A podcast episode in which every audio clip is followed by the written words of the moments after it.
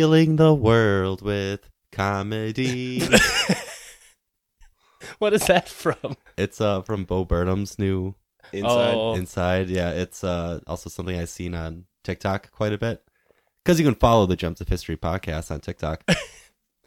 but it's like the first part of it is just some person just going like really deep into a story and then they end it with er and then the friend just goes Blanker, hardly know her. And then just that song pipes in. And I'm doing a terrible job of describing the memes because you can't describe memes. Can't keep up with these Zoomers nowadays. I know, but that just makes me laugh every time.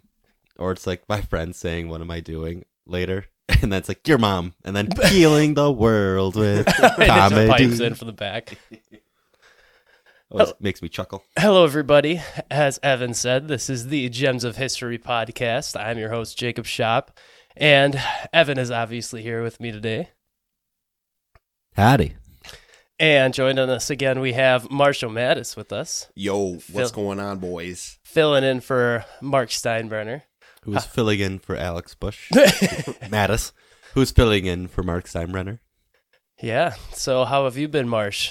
Good. Just got a new dog. I was gonna Or ask. a dog. How's the How's the pup? Awesome. We we really lucked out. Um, he is like the chillest dog ever. So, did you know about it? Because Alex said she was gonna surprise you. So at first it was a surprise, but we were going through a foster program and that didn't really work out. So then we just looked online at this humane society. Next day, all right, Marsh, we're gonna just go to Petco, pick out a couple things, maybe look at the dog. No commitments. Yeah, we we got the dog, so Nice. we love him. What's his name? What's he like? Gunter. He is a big boy. I don't know technically. Oh, it's a it's a mix with a pit bull.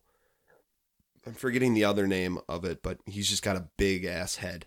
He's a big And- blockhead. Yeah, he's he's pretty dumb. He's a big dumb animal. Fuck. and those pictures that you've sent, just such a big, like honestly, just like big snuggle bug. It Yeah. almost he like, is. He loves to snuggle, which is pretty great. Oh, what's that like?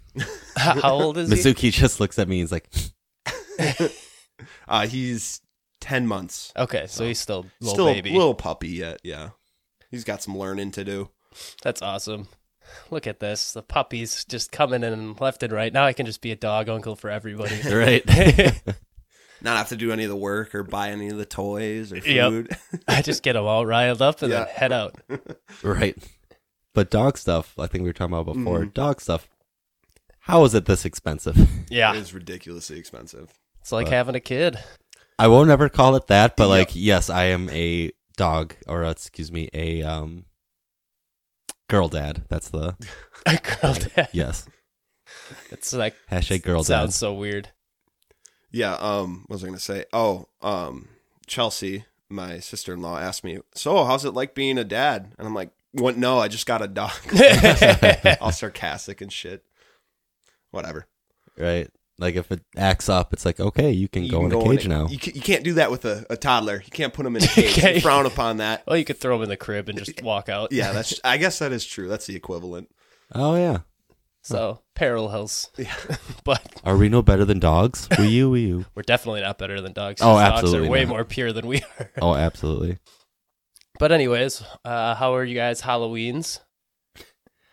It was good. It was good. well, Uh, I know part of how yours was because you came to my house for one of the nights, but you probably remember more than me. yeah, it was a it was a rough night. yeah, and even worse morning. Yeah, Uh, but for everyone listening, I was uh, Frosty Daniels for Metro News One, and so uh, basically it's just a character I made up to do like street interviews. So I had this fake mic and just went up to everyone that was dressed up at the party and like at random people at the bars that we went out to, and just did like fake interviews, like asking like what do you have to say about the allegations of like blankety blank. Um, it was honestly so much fun and it was so the, many videos. the funniest thing watching him go around to people and do it. some strangers like for the most part some people were or people were very cool but like there was this one guy who's like i don't want to be recorded right Oh now Oh God. and i was literally the mic that was fake putting up it was literally just like an xbox headset mic Yeah, it wasn't so no recording capability Yeah, Was he like batting it down? Like I don't want to be recorded or something. no like he that? was just like at the bar he's like i don't want to be recorded right now Oh, it's like No one does. That's why this is an Xbox mic. That's why this is funny. yeah, this is why it's hilarious. I'm not a real reporter. I'm wearing a like a suit coat that's like three sizes too big. I'm about 12 de- uh, beers deep, sir. Yeah, I made. you can't see behind these glasses, but I am cross-eyed. I made like a, uh blackberry Moscow Mule, and like it, I originally put it in this container that had like a nozzle on it, so you could just like pour it out of there. But then the nozzle immediately got clogged by the blackberries that Oh, were in it, so I just put it in a bowl. But it was like a decent sized bowl, but it was basically just a candy bowl, and it was had an entire 1.75 of vodka in it, so it was pretty potent. So it was uh, pretty spicy. Yeah. like you guys were saying. it definitely got me lit faster than I was expecting. right. but yeah, it was a good time. It was a lot of fun. We had uh, your party at your place the weekend before, Mhm. so we haven't recorded since then. but- Yeah, can I say Halloween is just straight up starting to become like Christmas, like the amount of parties that people have. Like I'm not complaining; it's like an amazing time, but it's like holy cow, why am I so busy in October? I know, right? Well, It's- it, it's crazy too because like you have Halloween decorations and stuff out at stores, but you also have Christmas decorations at stores right away. It's, Right. We haven't even hit Thanksgiving. Just give us like a little bit of time in between at least. How does one decorate for Thanksgiving? Like, do I just need to start? I mean, I have pumpkins everywhere already. Do I need to take down my big spider web? Good enough.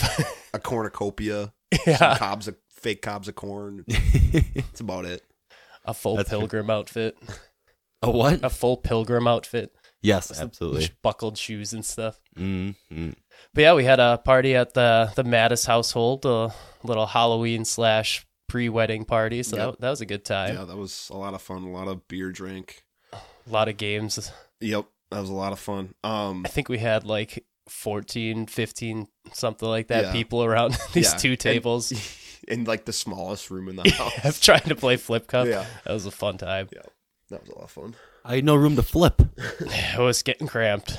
But yeah, Halloween festivities were good on our end. So hopefully all you out there had a good time, were safe and responsible, but had fun as well. I, I was disappointed. I only got two trick or treaters, and they were my neighbors. Oh, So, really? Yeah. I didn't like put out a bowl of candy or anything, but I was in my house, so Right. But no one came to the door. So I Yeah, I wasn't here, so I unfortunately couldn't see. I just went trick or treat with my nieces and nephews, which like that just brings a huge joy in my heart just seeing them in their little costumes. yeah, Like one was a ladybug and the other one was a snail, and they were just Oh. so cute. then we had Spider Man and a lion for the other two. Like, oh my heck yeah. goodness, this is way too cute. See, I almost would rather do that because just like make my fill up my Yeti with like a nice drink and just walk around with the kids and watch them have a good time. Yeah, that's what we did too. And apparently, it's now just a tradition to hand out Jello shots, Shots. for Yeah. adults. Mm-hmm. Like I did that on Friday, whatever day it was. I got like three Jello shots, and then there was just seven more houses like with Jello shots. Apparently, I'm like I can't do that. Yeah. Yeah. My coworker Do I need to have me a kid just so I can get lit? Like, Right. What's going on? my my uh, coworker was telling me the same thing that they do that in their neighborhood, and she's like, "Yeah, the cops should like drive around and just and acknowledge that it happens and just let it go as long as people are being responsible." So it's like, that- Right. that's pretty cool. Gives the adults a reason to uh, enjoy it at least. So if they don't want to be out there, at least, Right, only way to keep yourself warm. Yeah, it was chilly. Yeah, so cold. back to the weather. Always comes back to the weather. Full circle, full circle. But anyways, we are back with a, another new episode. We're out of the spookiest month of the year, so this one's going to be a, a little more lighthearted I can than finally Evan's sleep at night. than Evan's dastardly murders. Yeah, looking back at just the content of that, it was funny because I went for like a Twitter ghost story, and you're just like murder, Murder. death, horrible atrocities. yeah, it was not. Honestly, I was just planning like the next couple subjects I want to do, and we're just gonna. Well, I was gonna say we're probably gonna go around wars, so more murder. hey, but I least- swear to God, I will do a dogs episode again. God. just as a palate cleanser. right, Well- just re-air the dog episode. Today's will be a, a little bit of a palate cleanser. It's more lighthearted. But before we get to that, got to do our handy dandy trivia questions. So, uh, who would like to start? Not me. Not me. Oh, Uh, Those goes. Ooh, Uh, Evan, that's you. No fair. My nose is so stuffy. Same. Yeah, honestly, I think just everyone in Wisconsin is sick now. Yeah. So, a period of the French Revolution saw an unprecedented number of mass executions, back to murder, uh, in response to revolutionary fervor, anti clerical sentiment, and accusations of treason among the French population. What was this period between 1793 and 1794 called?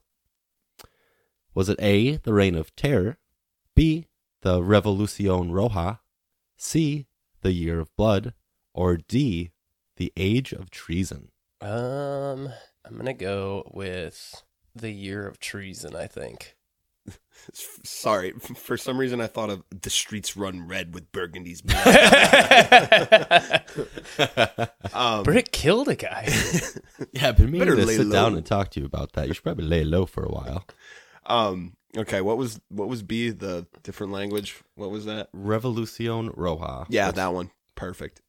So the correct answer was actually A, the Reign of Terror. Dang. So background to this, this is right before the, or this is during like the French Revolution, where France was overthrown. Um, basically, in response to the beginning of the French Revolution, the French government was like, "We're just gonna kill everyone." So more murder, a ton of mass executions, which just angered the populace a lot more uh, and inspired just more revolutionaries to join the cause. France just went like execution crazy for a little while. Like Europe in general was, but I feel like France just kind of took it and ran for like a good 150 years. Yeah, and then they chilled out and like, no, now we're the city of love, like Yeah. Paris. You can't just rebrand that quickly. we, Yeah, what we a didn't- spin zone. We didn't forget. Yeah, never forget the French Revolution. Um, I, I saw some fact that like the last guillotine ex- execution in I don't know if it was France or whatever, but it was like in 1940 or something. yeah, like Yeah. We, I think Evan talked about that once Oh, on okay. here. yeah, yeah, it was uh, one of our trivia questions, I believe. Yeah, I think it was like 1937 or something like Right. that. And like a public in the street Yeah. Yeah. guillotining. Just into a basket of fruit. it's just crazy how long that went on for. I mean, there there still like isn't a law that says you can't do that, so I guess it could still be a thing if people wanted to. But it's just frowned upon yeah, it's just morally not a thing that we do anymore. But for the best. yeah, Yeah. I'd say. Mm-hmm. All right, want me to go next, or you want? I'll I'll take it. I'll All take right. the reins. All right. Van Halen, the band, famously banned what color M&M while uh, backstage before a show? Was it A brown, B green, C blue, or D red? Ah, Wow, I never knew this. That's actually pretty interesting. Um, I want to say it's blue. hmm. red. The correct answer was A brown. Dang it! Really? That was my gut feeling too, and I didn't follow it. Yeah, so um I heard about this, I don't know when this was. I just saw the question, but I, I kind of knew some of the backstory. So they would have all these requests for their like green room, their backstage. And to make sure the people read it, they would have something stupid in there like that. So if they didn't have, if they had wanted a bowl of M&Ms in there, if they saw a single brown M&M in there, they would cancel the show. I guess. Really? Yeah. Hmm. Because they had all these requests and like they knew they didn't read it if there were brown M&Ms in That's there. fair. Yeah. I feel like Family Guy did like a rip off of that because there's an episode where Brian writes like a self help book. Oh, yeah. And then he gets all mad in one of his like before his book speaking or whatever. Mhm. He, there's like brown M and M's in the bowl or Right. whatever. So that's why it sounded familiar. He's a dog that's colorblind. That's funny. But it's so funny hearing stories about those early metal bands like Motley Crue and stuff where they would like trash hotel rooms so bad that Mhm. like one time their like manager went in the room and saran wrapped everything or whatever. Like all of the individual bottles of beer were saran wrapped and stuff so they couldn't That's break great. it. It's just like wow. If, if you're that bad, you have to Yeah. take those kind of precautions. Can't imagine just bad. being a lowly hotel manager. yeah.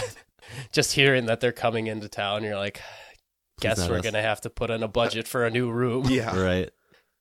Just insane. Of all the Ramadas, you had to come to mine. All right. So, my question for you boys. During the early days of the People's Temple, led by the not- notorious Jim Jones of Cyanide and the Flavor Aid fame, he actually focused on outreach and preaching before becoming a doomsday prophet in South America. So, which one of the following was not one of the ways he conducted himself for his congregation in the beginning? A. He organized soup kitchens for all ethnicities. B. He showed animal intestines at church services. C. He ran a church bowling league. Or D. He sold monkeys door to door. So this is something you said not. Yeah, which one of those is not something that he did? Uh, I, I see. It's got to be the uh, bowling thing. W- Wait, what was C again? Run that one back at me. So A is organized soup kitchens for all ethnicities. B showed animal intestines at church services. C ran a church bowling league. Or D sold monkeys door to door. I want. I'm gonna say D. The monkey. I mean, ah, man, I feel like it's the bowling thing. I'm going with D. Monkeys didn't do that. You're going C. Yep. Evan, you are correct. Yeah. Let's go. So he did all the other three. He uh he sold monkeys door to door to he like imported them, sold them door to door to raise funds for the church. And at the beginning and I guess throughout even when like he was moved to South America with his cult uh preached seg- like anti-segregation, like he was Hmm. really for like interracial like connection. So he opened up all of his churches to all ethnicities and had like every commu- like little community pick their own preacher and stuff like that. So Mhm. he actually did a lot of good stuff and he raised helped people get jobs for minorities and stuff like that. So it started off like pretty good, but obviously took a very bad turn and ended up with almost a thousand people dead in a forest. Oh, yeah. So yeah. not a good way to end it, but there were some highlights in there If only he just focused on the church bowling league. that could have saved him. You know, you get some embroidered shirts with patches on the back that have a team name, and Exactly. then you're good to go. What would their team name be? Don't drink the Kool Aid. Maybe, maybe I don't know. Probably just the People's Temple Bowling League or something Yeah. like that. Right. The Bones Bowlers. The Pin Temple. Oh. There we go. Nice. Well done. But anyways, so are you guys ready to get into our main topic for the day? Where there's finally not even an ounce of murder or sad. Well, a little bit of sadness. There is some sadness, but no outright murder. I don't think any intentional murder. no, definitely not. But there's So does that make it just? there's a couple dying? people dying, but I don't think Yeah. it was intentional. So, but uh, this is another like long overdue GoFundMe suggestion from my father, who donated a large amount to help finish out the the GoFundMe for our Children's Hospital fundraiser.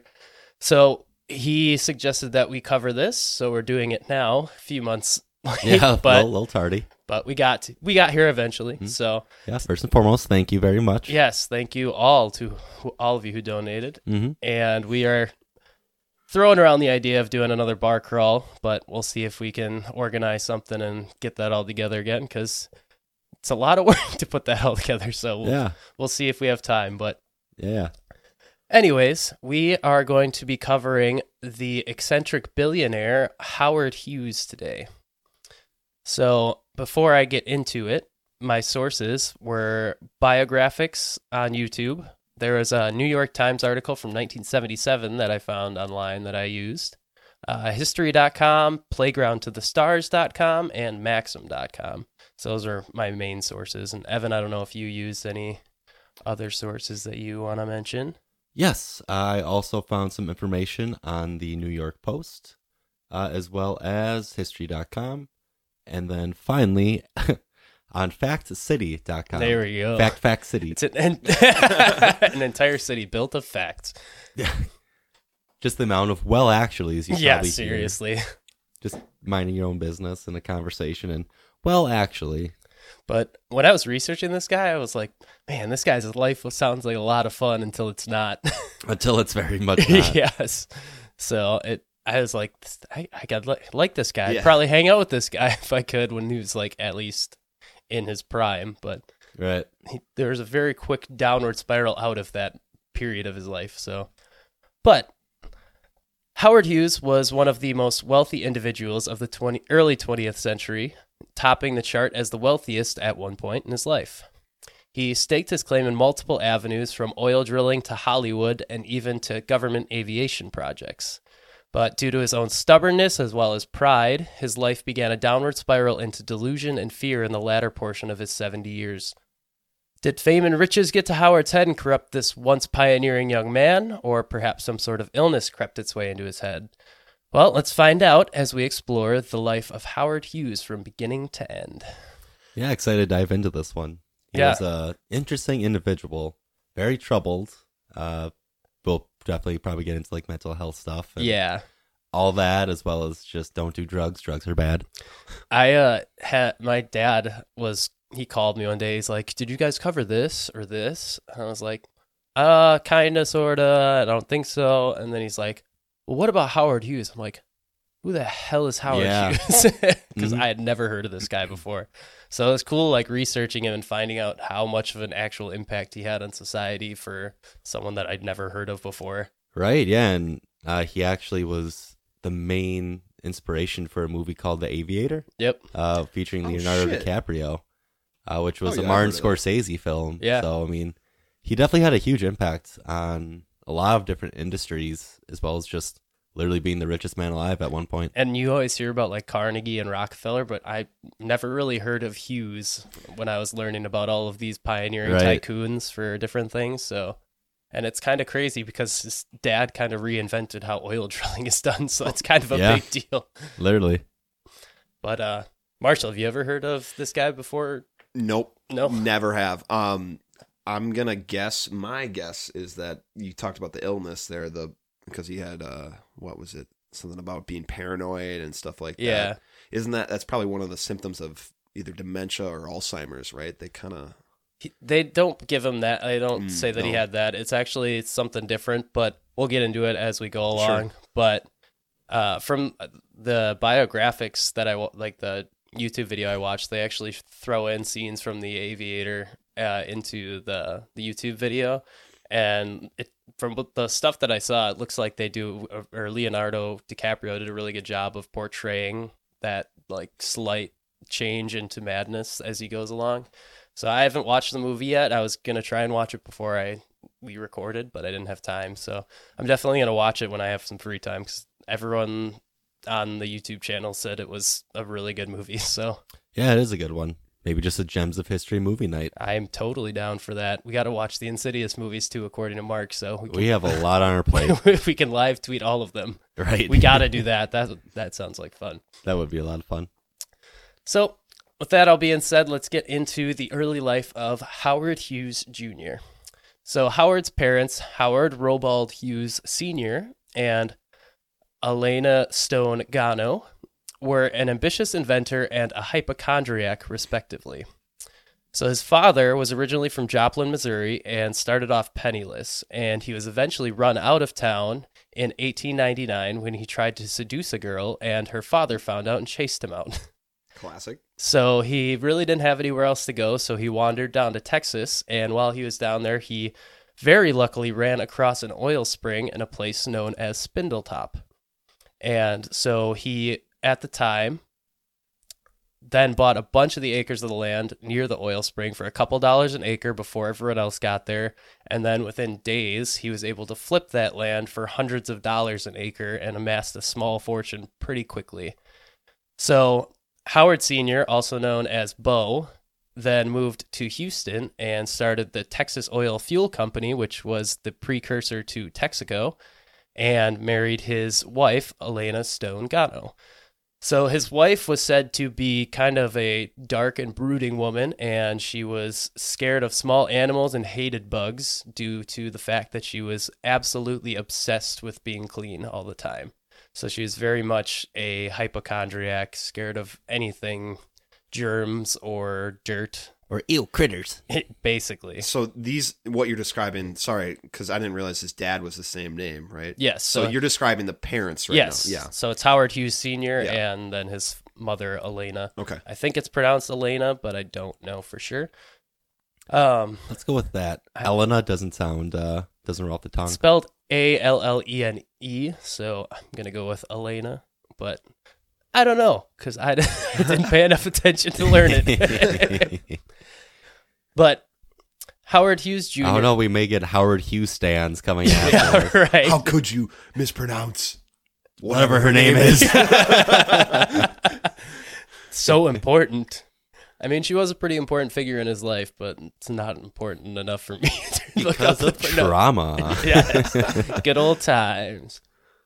So, Howard Hughes Jr., also known as Sonny, was born on September 24th, 1905.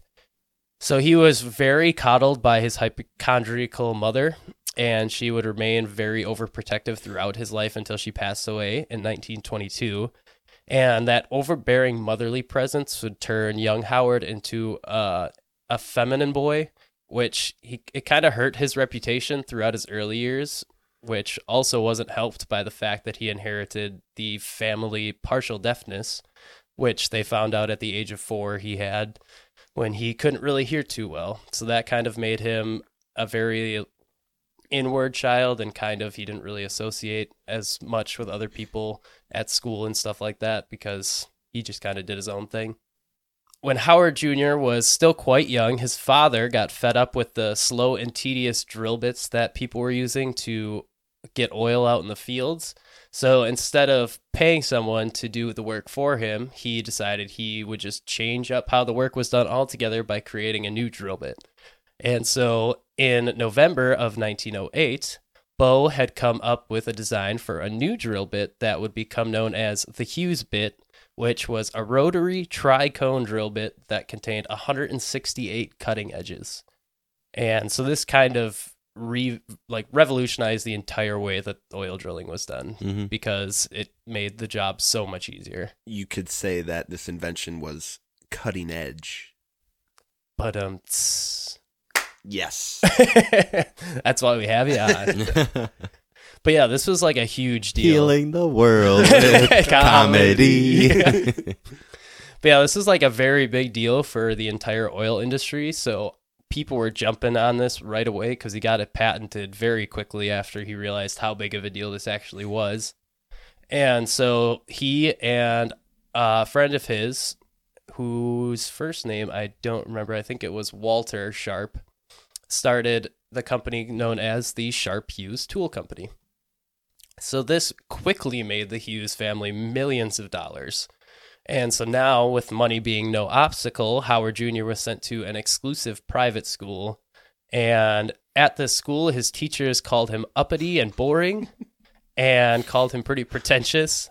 And his like fellow classmates made fun of him because he preferred to hang around the girls more than the boys due to that feminine personality. And it prompted all the other kids to label him as a sissy. That's like the most like 19 early 1900s description of somebody that like was just a little bit different. Yeah.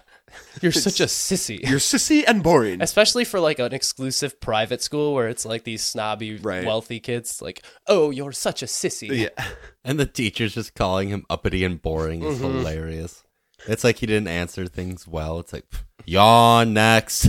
Basically, that's like what his his teachers just kind of roasted him. They're like, this kid's not nice or not cool at all. Nuh-uh. But uh, despite not getting along with the students at his school, he was still a very bright and extremely technically skilled child. And there is a photo of him in the paper at age 14 after he put together the first motorized bicycle in Dallas. And it was a like a steam motor that he put on a regular bicycle, and that was the first ever motorized bicycle. What the hell? yeah, it was super impressive. Just the looking at the same picture, the design of it, it's pretty genius. Yeah, it's like very compact too. It's Yeah. not like very bulky or anything. Damn. And before that, at the age of 11, he assembled his first wireless transmitter. So this kid was just out of the gate very early on in life. So I guess having a pretty technically skilled father probably helped oh, push him in that direction. But Yeah. yeah, this this guy knew what he was doing. He did it at that age, and like I can barely put together like Lego. a birdhouse if I wanted to. right? Like as a freshman in high school, could I have put together a motorized bicycle? Dude, I don't even know how engines work, and I'm 25. So I'm 26 and I still think that the radio is just it's dark, magic. dark dark magic. Yeah. It doesn't make any sense to to me. be- It never will. How are people listening to me talk right now? It doesn't make any sense to me. like, how does a microwave work? It just I put it in there and it spins around and gets hot. yeah. Put your phone in there; it'll charge it. Does it? No, I, I heard I heard that if you put a metal spoon in there, it'll help you like make scoop your ice cream easier. oh my god. Uh, so, however, his father still wanted Howard Jr. to be more manly, and so, as is Literally probably just- a customary thing in the early 1900s, Why don't you have a mustache, Dad? I'm 12. why aren't you into sports? Dad, I built like a motorcycle. What do you want? I don't care. Catch this pigskin. I'm imagining like the boxing ring from Sherlock Holmes Yeah. movie where he's like incapacitate. I'm imagining Howard Sr. just like, get in there and fight. Dad, I'm 12. I want to build bicycles, father. so his father decided to send him to the Boy Scouts, which was kind of like an early army program at the time. It was very regimented and very military like. I about to say, did he sell just the most popcorn there? So it must just be a lot different than what the Boys. I'm not hating on the Boy Scouts. Let me get that clear. But it's just like it seems like it's a different program. is an it from what it sounds like it's entirely different than what it is nowadays where like back then it was almost like a boot camp kind of situation where everything was regimented, you had someone watching over you at all times Wow. and so he got sent out into the mountains with his like boy scout leader.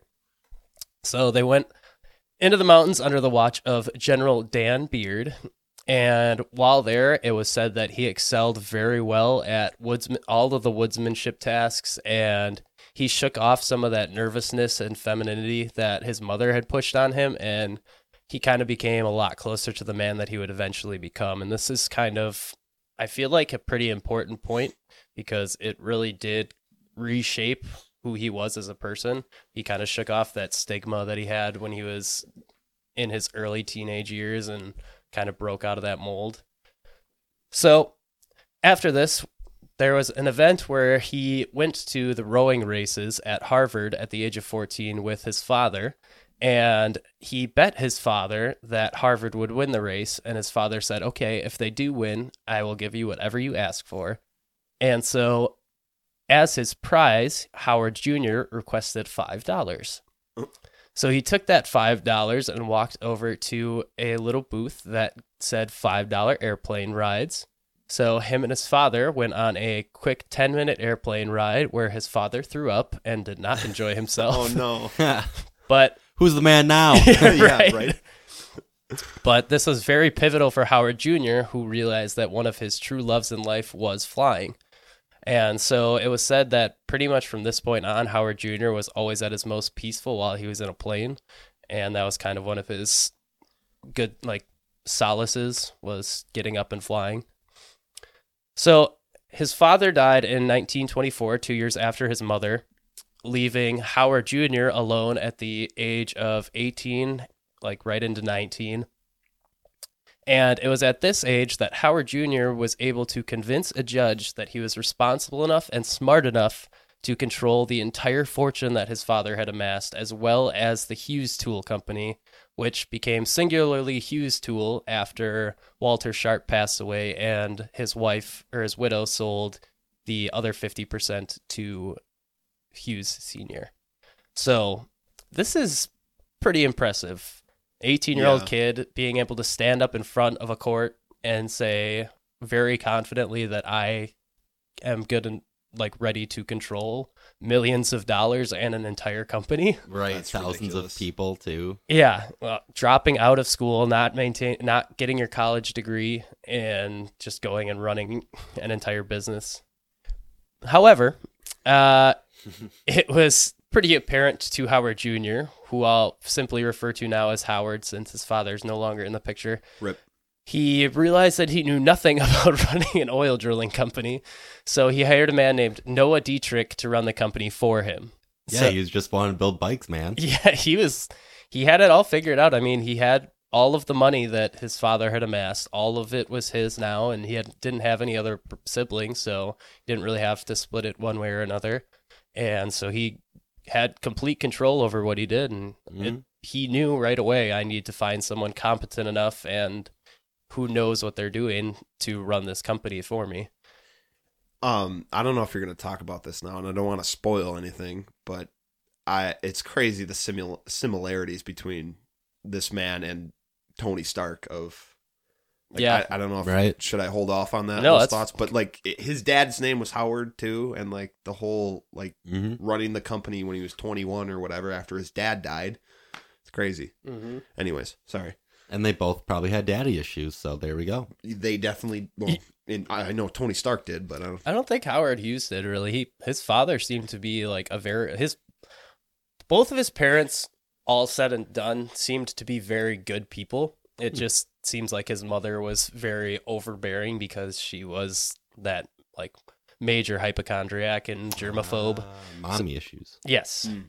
So if anything, I think the mom impacted him negatively more than the father did because it seemed like his father just wanted him to experience different avenues in life and wanted to make sure that he was ready to take on the world as it was at the time. So, Right. but it is said in the like the Maxim article does a lot of comparisons where uh they compare him to being basically a prototype of a lot of the modern tycoons nowadays like Bill Gates who dropped out of Mhm. college and just went to pursue Right. a career in business or whatever they wanted to do right. because they knew, well, no, I'm not getting anything out of this. I already know what I want to do. I might as well just follow that dream. And it's kind of the same thing here, except he just came into a ton of money Right. and used it to further his passions. So after he gave the company over to Noah to run, he had a ton of free time to pursue his actual passions like flying and Hollywood. And so one day, Howard was out golfing at the Beverly Hills Country Club, and a small plane flying overhead tipped its wing at him. And so Howard tracked down the pilot of that plane and told the man that he would pay him the large amount of $100 a day in like 1926 or whatever it would be Oh wow. to teach him how to fly. So the man obviously said yes. And two years later, Howard received his private pilot license. Two years. So translate that into. I mean, he's doing pretty well. The pilot is. Yeah, I, I would say. I don't know if all of that was just that man, but Right. I mean, two Regardless. two years private flying lessons, and he learned how to get his own pilot license, and then would fly the rest of his life for the most part. So So I, I just looked up inflation calculator because I always love that's so interesting to me. So in 1926, right? You said it's around there because this was shortly after his father passed away. sure. In 1926, hundred dollars equates to one thousand five hundred forty nine dollars and seventy seven cents. Fifteen hundred dollars a day. That's pretty To, good. to teach this punk kid how to fly. Yeah. Right. It's pretty this good deal. 18, 19 not year old. not punk kid. He was a pretty good kid, but right. Right. still, uh, if I had some, if I was like a forty-year-old man who had been flying recreationally for a while, and some twenty-year-old kid comes up to me and says, "I'll give you fifteen hundred dollars to teach me how to fly," be like, "Oh, this is gonna be a pain, but the money's too good." Yeah. Right. Right. But it was also around this time that Howard decided that he wanted to try his hand at Hollywood because he loved movies so much. And having millions of dollars, that seemed like something he could pretty well get into. So his first foray into the industry was as a producer in the 1926 film Swell Hogan, which was, I did a little research on it, and it's a film. All I could find was a film about a friendly bum from New York, the New York City of Bowery, who helps orphans. And Okay. that's all I could find because this movie, after being advised not to release it because it was so bad, it was never released publicly. It could have been like the predecessor to like the, the Disaster Artist. Just a movie so bad. Yeah. It so I don't know it was never released, so no one really knows what the entire story was, but they found still frames of different shots from the movie. So they figured out who the main actor was, and I can't remember his name off the top of my head. I didn't write it down. But yeah, they're just like, we think this is what it's about, but we don't know. but it was apparently bad enough that his cohorts told him that he should probably destroy it before releasing it. So Ooh, I can't imagine just having your buddies being like, dude, Yeah. dude, dude, dude. and I believe they said that he spent $65,000 on this movie, Wow. which in 1926 is a good chunk of change. Right. right?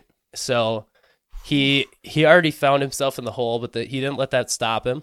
And a year after this, he was a part of his first hit movie called Two Arabian Knights, which would hmm. win an Academy Award for Best Comedy Direction. Hell yeah. So he went from zero to hero pretty much, hitting another movie and hitting his stride right away. So after this, he went on to pursue his biggest passion project, which was writing, producing, and directing his first movie combining his two loves of Hollywood and aviation. And he had to do all of it himself for as far as like directing and producing because he could not get along with the other people that he brought on board because of how particular he is.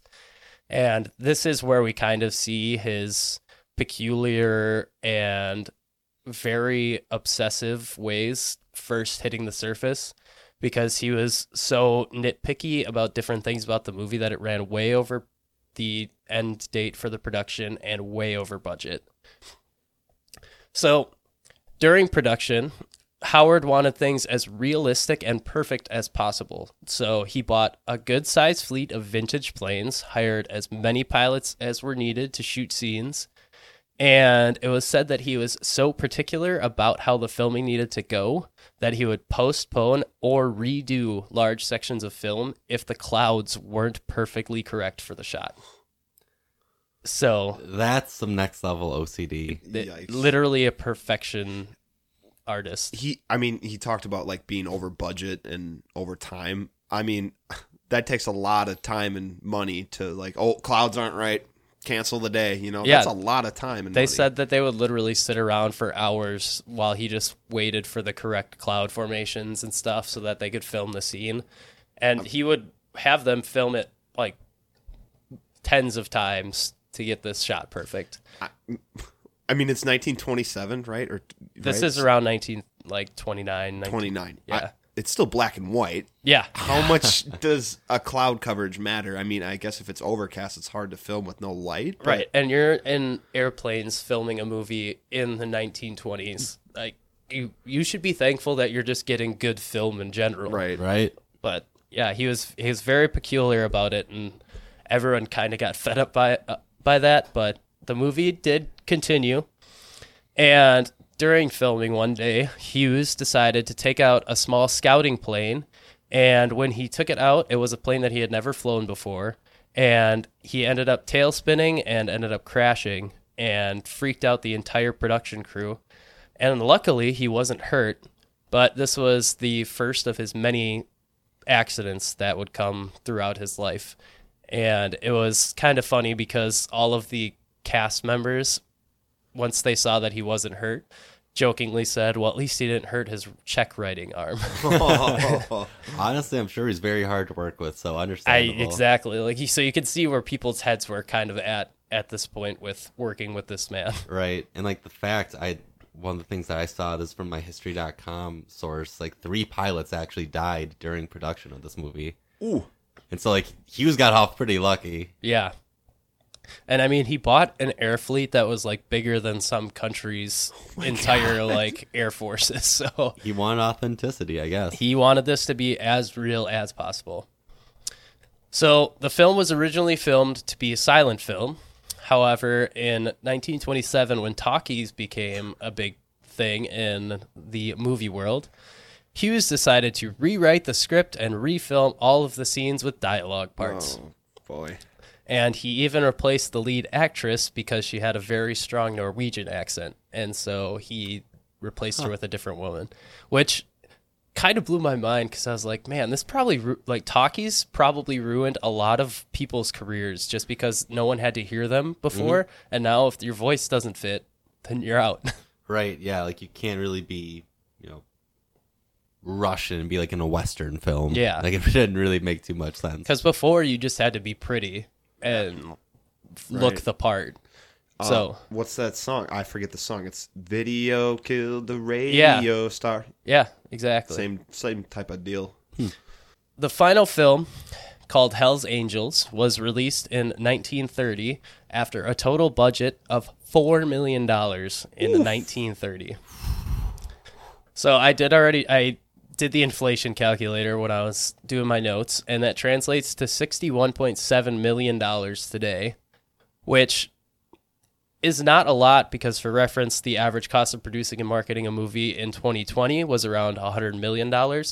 But you also have to consider that's four million dollars in 1930. Also, like also too, I feel like the the focus in that era is not really entertainment. Now it's like you put out a Netflix show or whatever, somebody's everyone's gonna watch it and it makes money. At that time, potentially people might not even see it. yeah, You know, yeah, and I mean now you have to pay for a ton of different people to do like video effects and all that. Back then, you basically just had to pay for the actors and the camera crew. right? So there's a lot less moving parts for filming back then than there is nowadays, where you have After Effects and editing and scoring and all of that stuff. So, but I looked up the average cost of production for a feature film in 1930, and Hughes spent $4 million on this, where the average cost was $375,000.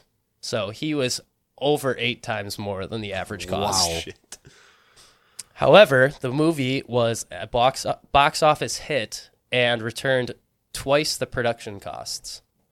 Worth it. So, So eight million he got Yeah. back. Wow. Okay. All right. according to the biographics, that's made back double what he spent, which is That's insane impressive. for a movie back then. I feel like Wow. People are just amazed by the cloud shots. They're Wow, like, this- man, those clouds look perfect. Yeah, clouds are perfect in every shot. Wow. I really want to watch this movie though, because I want to see how cool, like how good it actually is. Right.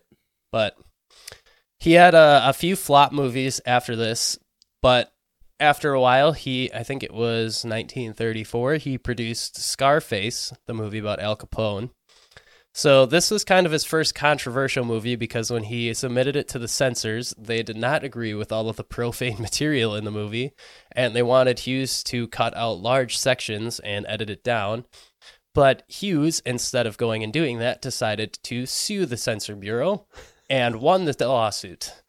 What? And so the movie was released as it was originally intended by Howard Hughes. So this man just decided, I'm not going to take no for an answer. Yeah. he's like, no, I don't want to censor it. Basically, If the if the rules say you can't, you change the rules, and that's what he did. basically like he's he was honestly a pioneer in a lot of different things so that would definitely not be his last run in with the censors but it's just interesting to see how in control he was of different as like avenues of major aspects of hum- of like how life ran in the early 1900s so scarface released in 1932 and Hughes took a break from Hollywood to more pursue his aviation career.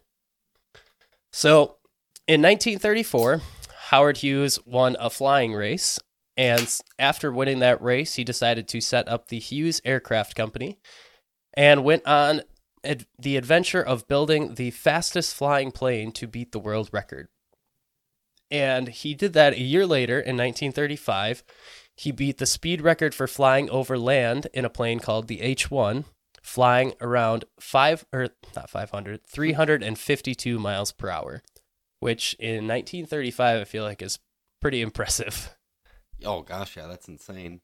So, but I mean, you're building a plane for one what we're going to skate to one song, one song only. He's had a one track mind on what this was going to be for, so as long as it goes fast, that's all you really need it for. Right, there was no commercial use for it. Like Yeah. this was never going to be applied to like passenger planes. Yeah, you didn't need to send this off to the war or anything. This was just made to be fast and not die. Yep, just a speedy boy. He even went further than that to beat another record. And two years later, after the flying over land speed record, he custom fitted a Lockheed 14 Super Electra and set out with a four man crew to set the record for the fastest flight around the world. He started in Brooklyn and made stops in Paris, Moscow, Omsk, and Ya- Yakutsk in Siberia, and Fairbanks and Minneapolis. And after three days, 19 hours, and 17 minutes, Howard had completed his circumnavigation of the globe and returned home and was hailed as a hero upon his return back. And all of the cities around the area had ticker tape parades in his honor. And it was said that Hughes was a pretty like shy guy. He wasn't a very outspoken man, like as far as his public appearance went, for the most part. So it, everyone that reported on this ticker tape parade said it was just funny to see this more introverted personality guy being paraded around the city for multiple days trying Right. to deal with all this attention. Like, hi guys, I don't want this attention. I just like flying. Mhm. I don't know what to do with my hands. This man did all this, but like his greatest fear is just getting "Happy Birthday" sung to him.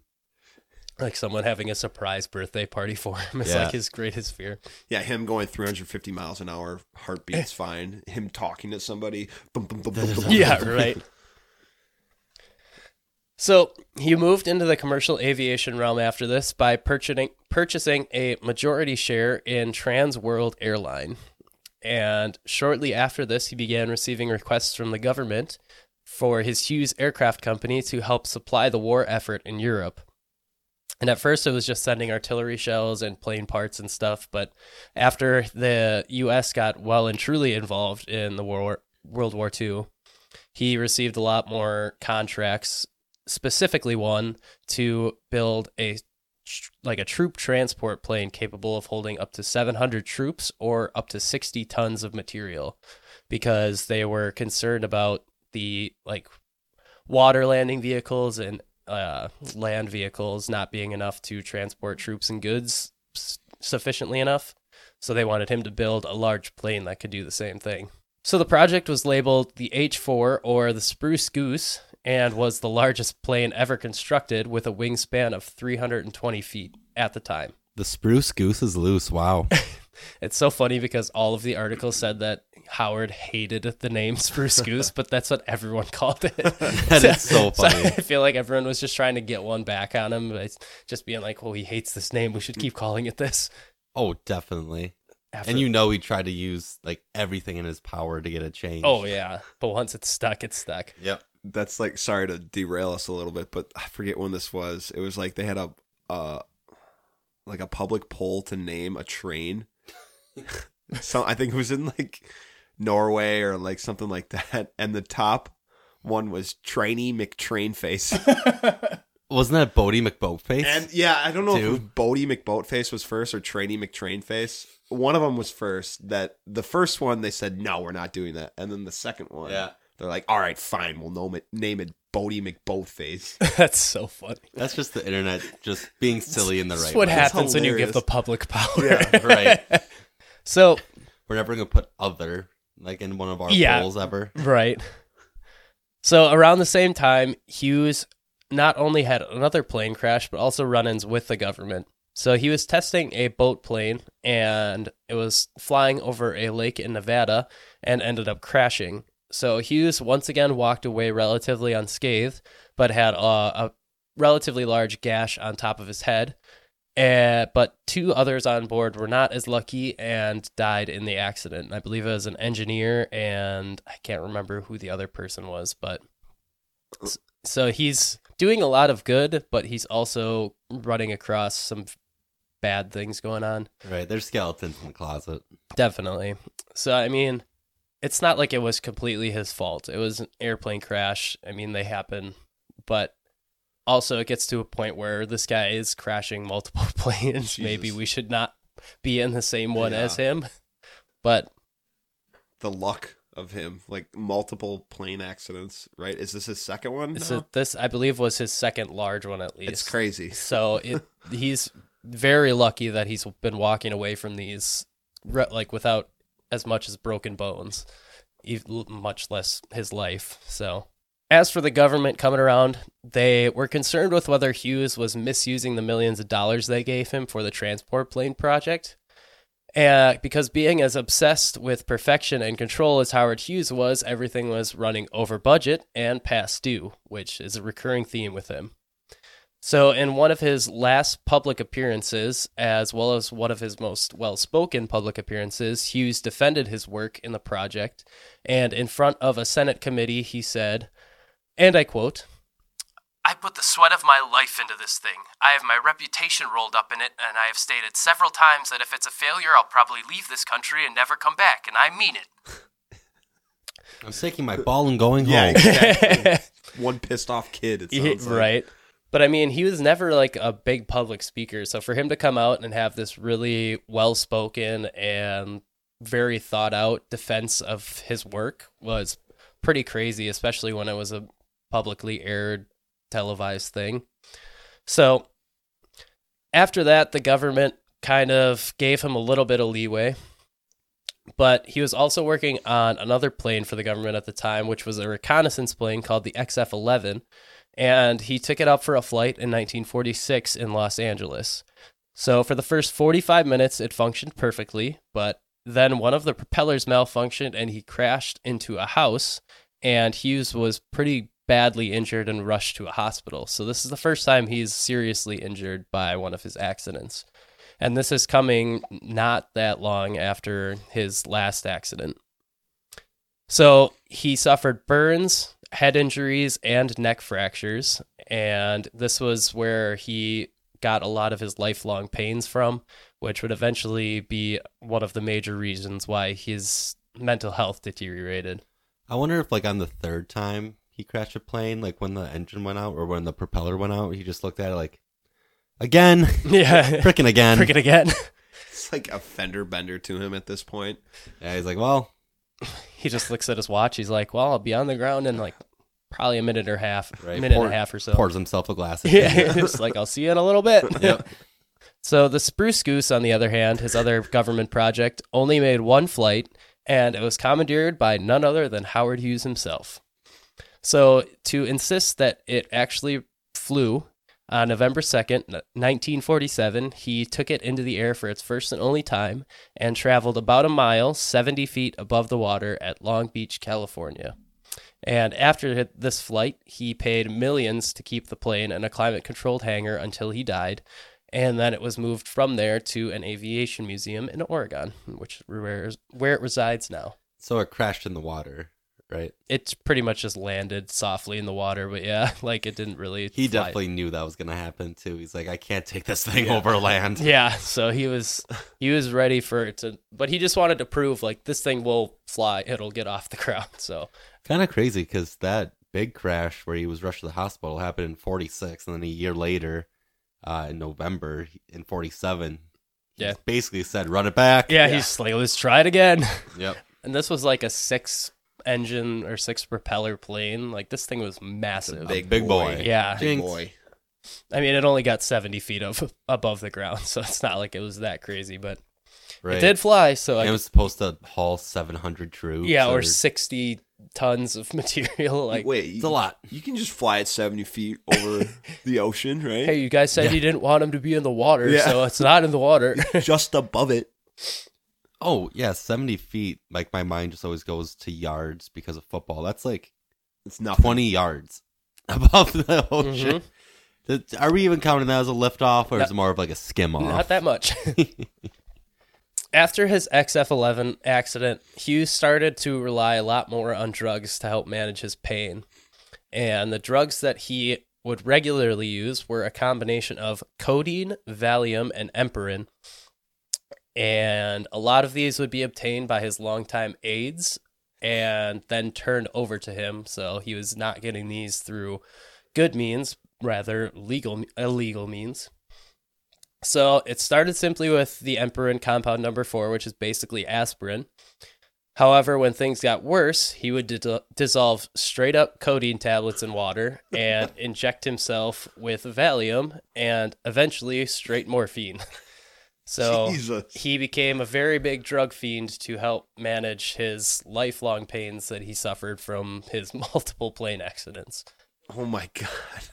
So, if you can't tell, this is where things start to spiral very much out of control. So, at this point, the medications pushed Howard Hughes's OCD behaviors into overdrive, and I think this is where his mother's lasting effects kind of come in from his childhood, where she nurtured him into the idea that germs were bad. So she, he would obsessively wash his hands, and if things weren't organized just as he wanted them, he would kind of fly into a rage. So, with all the drugs and everything, plus this deep seated kind of, I don't want to say programming, but by his mother, it kind of all just culminated into a very bad lifestyle for him eventually. So, along with his drug use straying closer to addiction in the early periods, Hughes was also starting to make his way through many Hollywood starlets, and his wife divorced him. This is 20 years before, around 20 years before where we are now in 1929. So, from 1929 to up to his heavy drug use, he was seeing various golden girls of the day like Jean Peters, Katharine Hepburn, and Ava Gardner. And he also went back to Hollywood to make another controversial film, his most controversial film, called The Outlaw, starring Jane Russell. So Howard Hughes did his best in this film to accent Jane's large breasts, even going as far, accordingly or apparently, to make her a special wire push-up bra to accentuate her figure. And it was rumored that she actually wore the bra, but she just told Hughes that she did and wore her own because of how uncomfortable it was. Yeah, it's like the guy could build planes. I can't imagine he could just build a yeah. Build up- bras. It sounded like Propellers on the- so terrible from the article that I read. It was just like, yeah, it was a bunch of wires that were all like tied together to push up on her breasts better. It's just like I can understand why you would not want to wear that. He Yeah. throws a two-stroke engine on it. Like, what? yeah, and a radio transmitter. Like what? I just kind of want to just talk Wings. to him. Wings. Yeah. really push him up. Yeah. Why is there a 240 ho- horsepower engine in my bra, Howard? Ugh. Make your boobs look better. I don't know.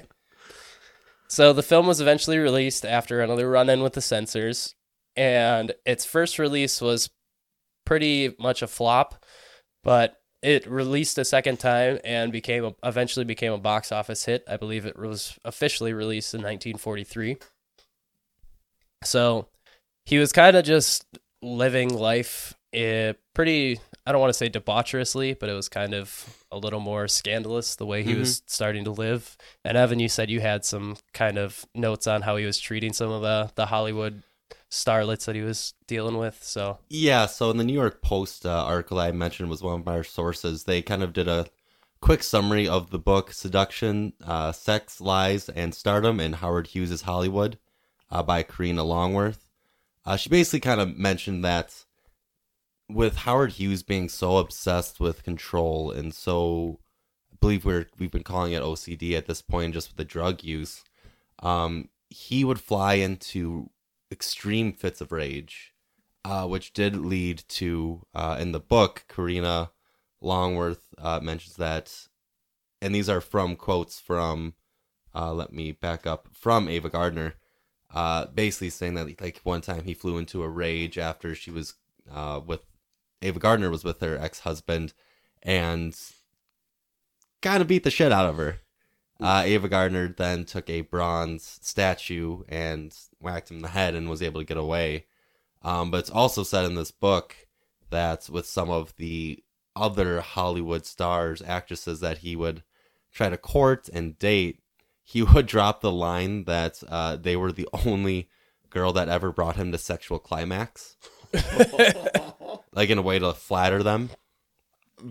Ah, And then he would also, uh, like his big move was to propose like super soon, just to kind of have those that aspect of control. And uh, with one, let me just double check so I'm not misspeaking here.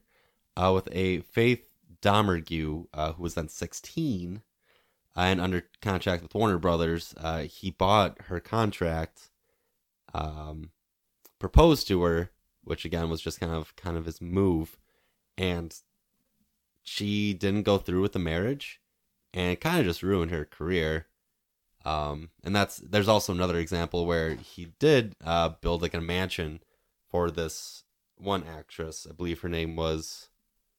Sorry, one second. Uh, Gloria Vanderbilt. uh, built her a mansion, assigned her a driver, and basically said, "You need to." Till the driver was essentially a spy, and said, "You need to mark down and let me know wherever she goes." That's essentially kind of having that aspect with control. So coupled with like the copious drug abuse as well as his many mental health issues, not giving him that excuse, but you could definitely see it wasn't he wasn't the greatest with women. Let's basically Yeah. that. He would have got me too'd out of the ass. Yeah. And publicly, he did put on like a good face. He was pretty well regarded by everyone. Pretty well, everyone knew that he was making his way through various women, like especially his wife, for obvious reasons because she eventually divorced him. Mhm. Because it was said that for about two years, she knew that he was going out and sleeping with all these other women, and she just eventually got fed up and told him, "I'm done. I'm leaving you," and stated that he was just not there for her basically and so they granted her the divorce luckily but yeah he I wonder what her main her main argument was. Well, um, sleeping with other people, and he keeps on crashing into everything. he's kind of just a big dick right. The yeah. liability to live with. He might crash into our house at any given moment. right. This our entire home is just a tinderbox.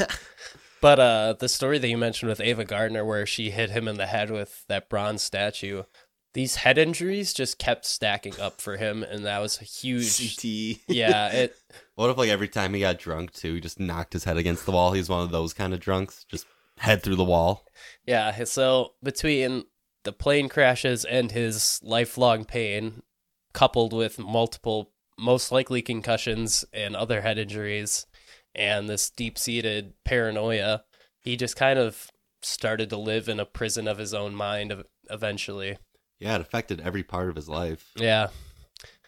So, after his Senate hearing, he became a lot more reclusive and rarely made appearances in public.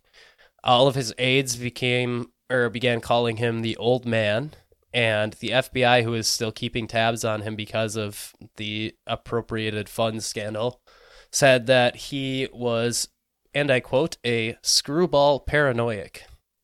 So he's obviously outwardly starting to lose it here. So his aides had been discussing potentially moving him and getting him committed to a mental hospital. So Hughes made a very split decision and married a former lover named Jean Peters, who was one of the starlets that he had seen in Hollywood. So he thought that this way the aides would have to go through both her and him to get him committed instead of just saying, "Hey, we're putting you up for like help in this mental hospital." So pretty much everyone knew it wasn't for romantic reasons. It was more so just to uh, a means to an end. So one of his first major odd behaviors came in the spring of 1958. So according to playgroundtothestars.com, after a screening at his screening room at Goldwyn Studio, they screened an all-black movie called Porgy and Bess. And apparently he did not like the fact that they screened an all-black movie at his screening room, which is probably a pretty recurring theme throughout Hollywood at the time. But he did not want to stay there anymore, so he had his aides book him a screening room on Sunset Boulevard so that he could view some movies. So he moved into this screening area and he stayed in there for, I believe it was about four months, watching movies and consuming nothing but milk, Hershey bars, pecans, and Poland spring, wa- Poland spring water. That It's quite the diet.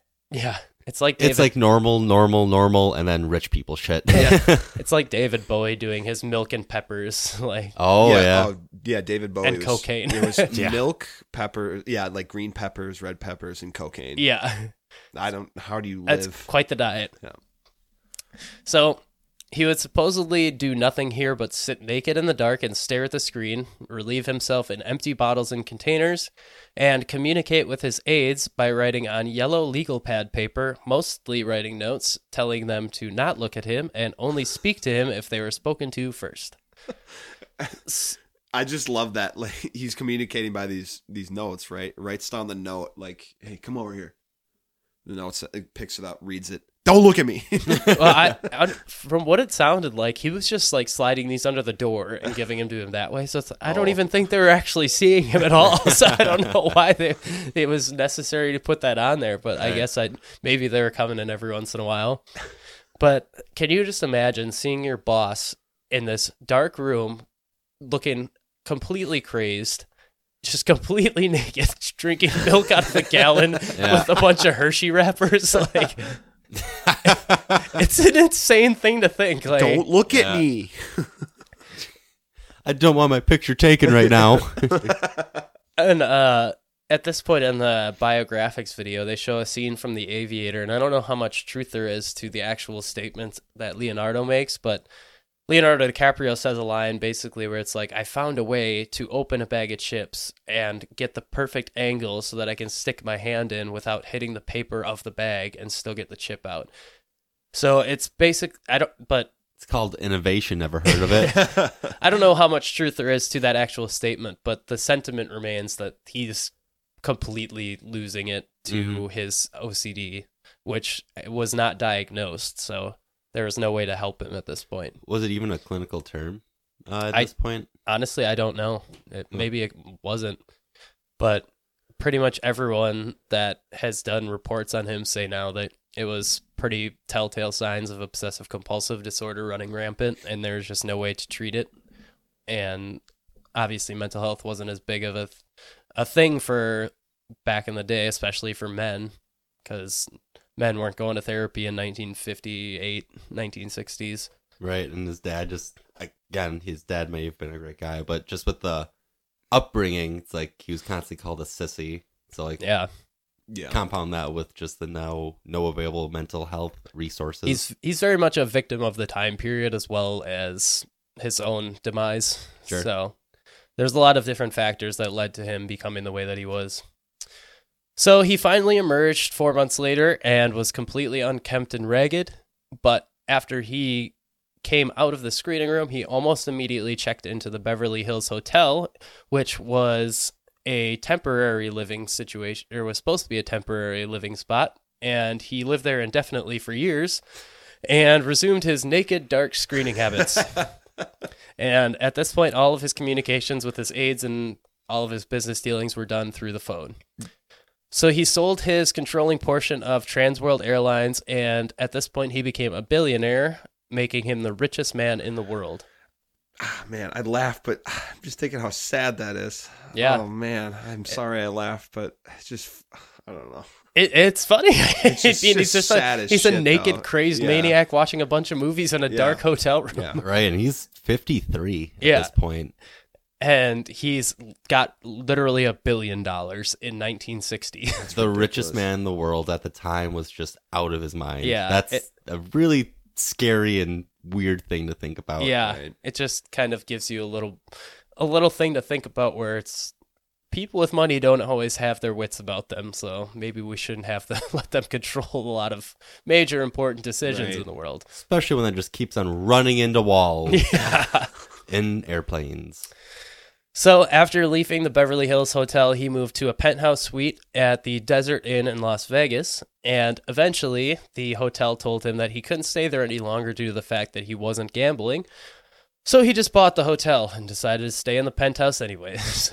And this would start his trend of buying multiple casino hotels like the Sands and the Frontier in Las Vegas, even leading to him buying a local television stations to demand that they play the movies he wanted to see while he would hole up in his penthouse.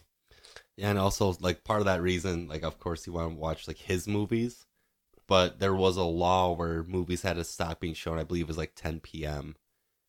And he's like, no, I want to watch these even later. And, like, that was another decision. Just just buy a television station. Yeah. So, I mean, he's making use of his money. I don't know if it's for good reasons, right. but it's for his reasons. Mm. But at this point, people say that the only ways that you would see him were from moving to from hotel room to hotel room or uh like going to a different house or something. It, Mhm. those were the only times that he would make any sort of public appearances. Yeah, very shut-in man. That's- Yeah. That's for sure. He went from Hollywood to hermit very quickly. So by 1970, he is basically a complete prisoner of his own fears and was rarely seen.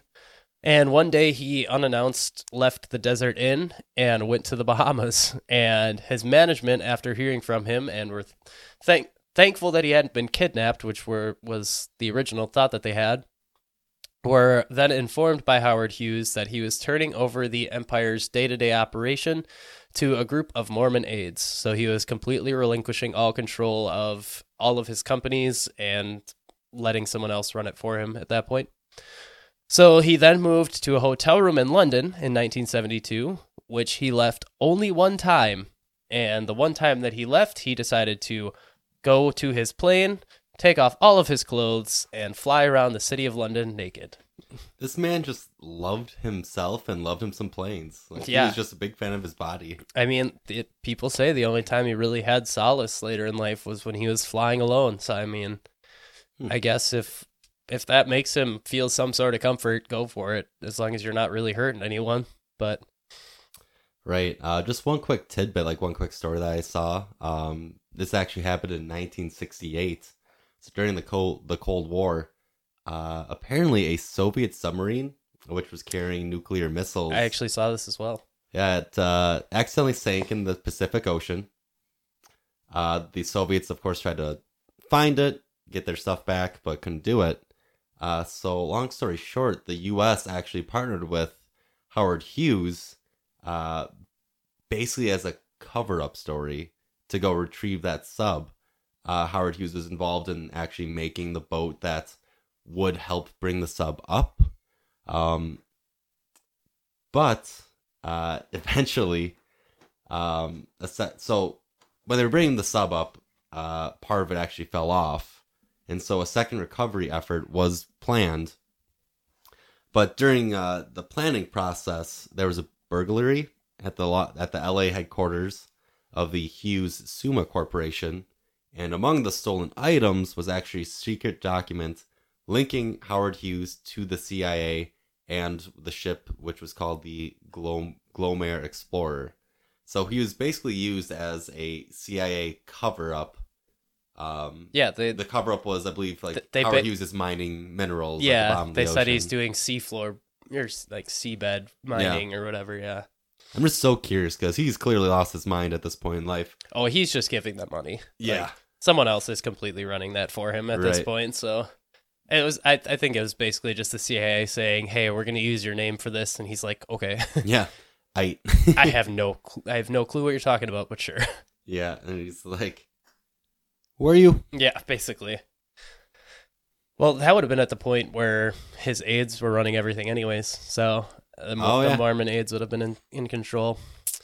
So eventually, in his London hotel room, he took a fall and it pushed him to use drugs even more. And this is where he started using straight up morphine to control his pain. And this fall also took away his ability to walk. So he further deteriorated from there, and eventually he died on a plane on his way to Houston to receive medical treatment. So, in the New York Post article, I believe it was from 1977, it quoted that the once six foot four, 150 pound Howard Hughes was only six foot one and 94 pounds by the time of his death on April 5th, 1976 and the cause of his death was found to be kidney failure, most likely due to the immense amount of drugs that he was Yeah. taking. Yeah, morphine probably doesn't do wonders for your insides. Yeah. It was literally given to soldiers to help them pass into death. Yeah. Yeah. Like, Right. So, but that's just insane that I just the fact that while he was considered healthy, he was 150 pounds and six foot four, so he's skinny as Yeah. hell. But when they found him, it like to take him to get medical treatment, he was only six one ninety four pounds. He's less than hundred pounds when he passed away. It's just Oof. that just shows the extent of the deterioration, not only mentally but physically, how much his body wasted away in this time period. Milk and Hershey bars can only get you so far. I guess so. Those pecans helped a little bit. Right? That's where he got his protein. Yeah. So after his death, the Hughes Aircraft Company, which was owned by Howard Hughes Medical Institute, was broken up and sold off to companies like GM, Raytheon, and Boeing. And the Howard Hughes Medical Institute became a world renowned institute for biomedical research and education. So it's still contributed a lot of good things to a lot of stuff we do now for modern medicine. So, I mean, his name still carries into today for doing a lot of good. But as we have previously mentioned, he also did a lot of things in his life that should not be very well renowned. So, Mm-hmm. but in all, Howard Hughes lived an extraordinary life. It was filled with glitz and glamour, but it was ultimately a life marked more by his undiagnosed mental illness than all the great things that he did. And after years of living a life bridging the divide between the ultra wealthy as well as the ultra famous, he kind of created a new version of celebrity that pushed self promotion and public image more to the forefront than tycoons like the Rockefellers or the Carnegies. And his story is particularly American and perhaps more particularly modern American because he kind of resembled proto versions of people like Bill Gates or Elon Musk. These wealthy public figures who put themselves into the public eye to help promote themselves and their business and using their self image to market a brand. But due to an overbearing and germ fearing mother, followed later by multiple pl- plane crashes and head injuries, and last but not least, copious drug use, Howard Hughes Jr. slowly fell into his own self made hole, and he would never get out of that hole until his death in 1976. And that is the life and death of Howard Hughes, the original eccentric billionaire. Yeah, I love what you said about you know the particularly American version of just a wealthy person. Like he just used basically his brand to propel whatever he was doing at the time, and like he was the one to fly the airplanes. Yeah. on, on all these tests for good and bad because crashed a couple times. Right. But he really was one of the forerunners of using his face as Mhm. the face of what he did. Because the Carnegies and the Rockefellers, they were very good businessmen and, and completely changed different aspects of life. But they really didn't do it by promoting them theirself or like the image of themselves at least. They just kind of did their business and let everyone else run things. So he was kind of one of the first that really did bridge the gap between celebrity and ultra wealthy, where he wasn't Right. like sitting behind the curtain as this mysterious wealthy sponsor.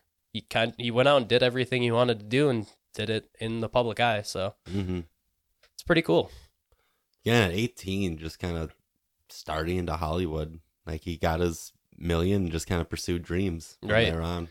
And it is pretty commendable that he didn't really fall into any drug use or like alcohol abuse or Mhm. anything really until he started having like all of these accidents happen. hmm Because before that, he was just a very peculiar man who knew how he wanted things done, but he still did things very well for the most part. So it, it is pretty cool to see that he, at this young age, was responsible enough to build this huge influence in multiple different avenues. hmm I mean, there's not many guys that could, uh, especially at the time, say, I'm working on government contracts for flying as well as making Hollywood box office hits. like, that's pretty crazy. So, he- Definitely. very influential, but just sad to see the way his life turned out. So, hmm and as we've mentioned on this podcast before, mental health's a big deal, especially for men who a lot of times take pride over getting actual help. So it's not not a bad thing to go Right. out and seek help. Go go find a therapist if, or someone to talk to and get the proper whether it be medication or just whether it be talking to someone, whatever the correct avenue for you is, just keep trying things until something connects and you can live a life that you're happy with, you know? hmm Yeah, I'll- Very well uh, put. I, I just to add on that a little bit. Um, uh, just kind of how messed up sometimes. I don't want to get into a whole thing, but like with mental health and like mental stuff like that, it's sometimes in this in this country there's it's kind of hard to find a therapist and it's not very affordable sometimes. But there are other avenues like.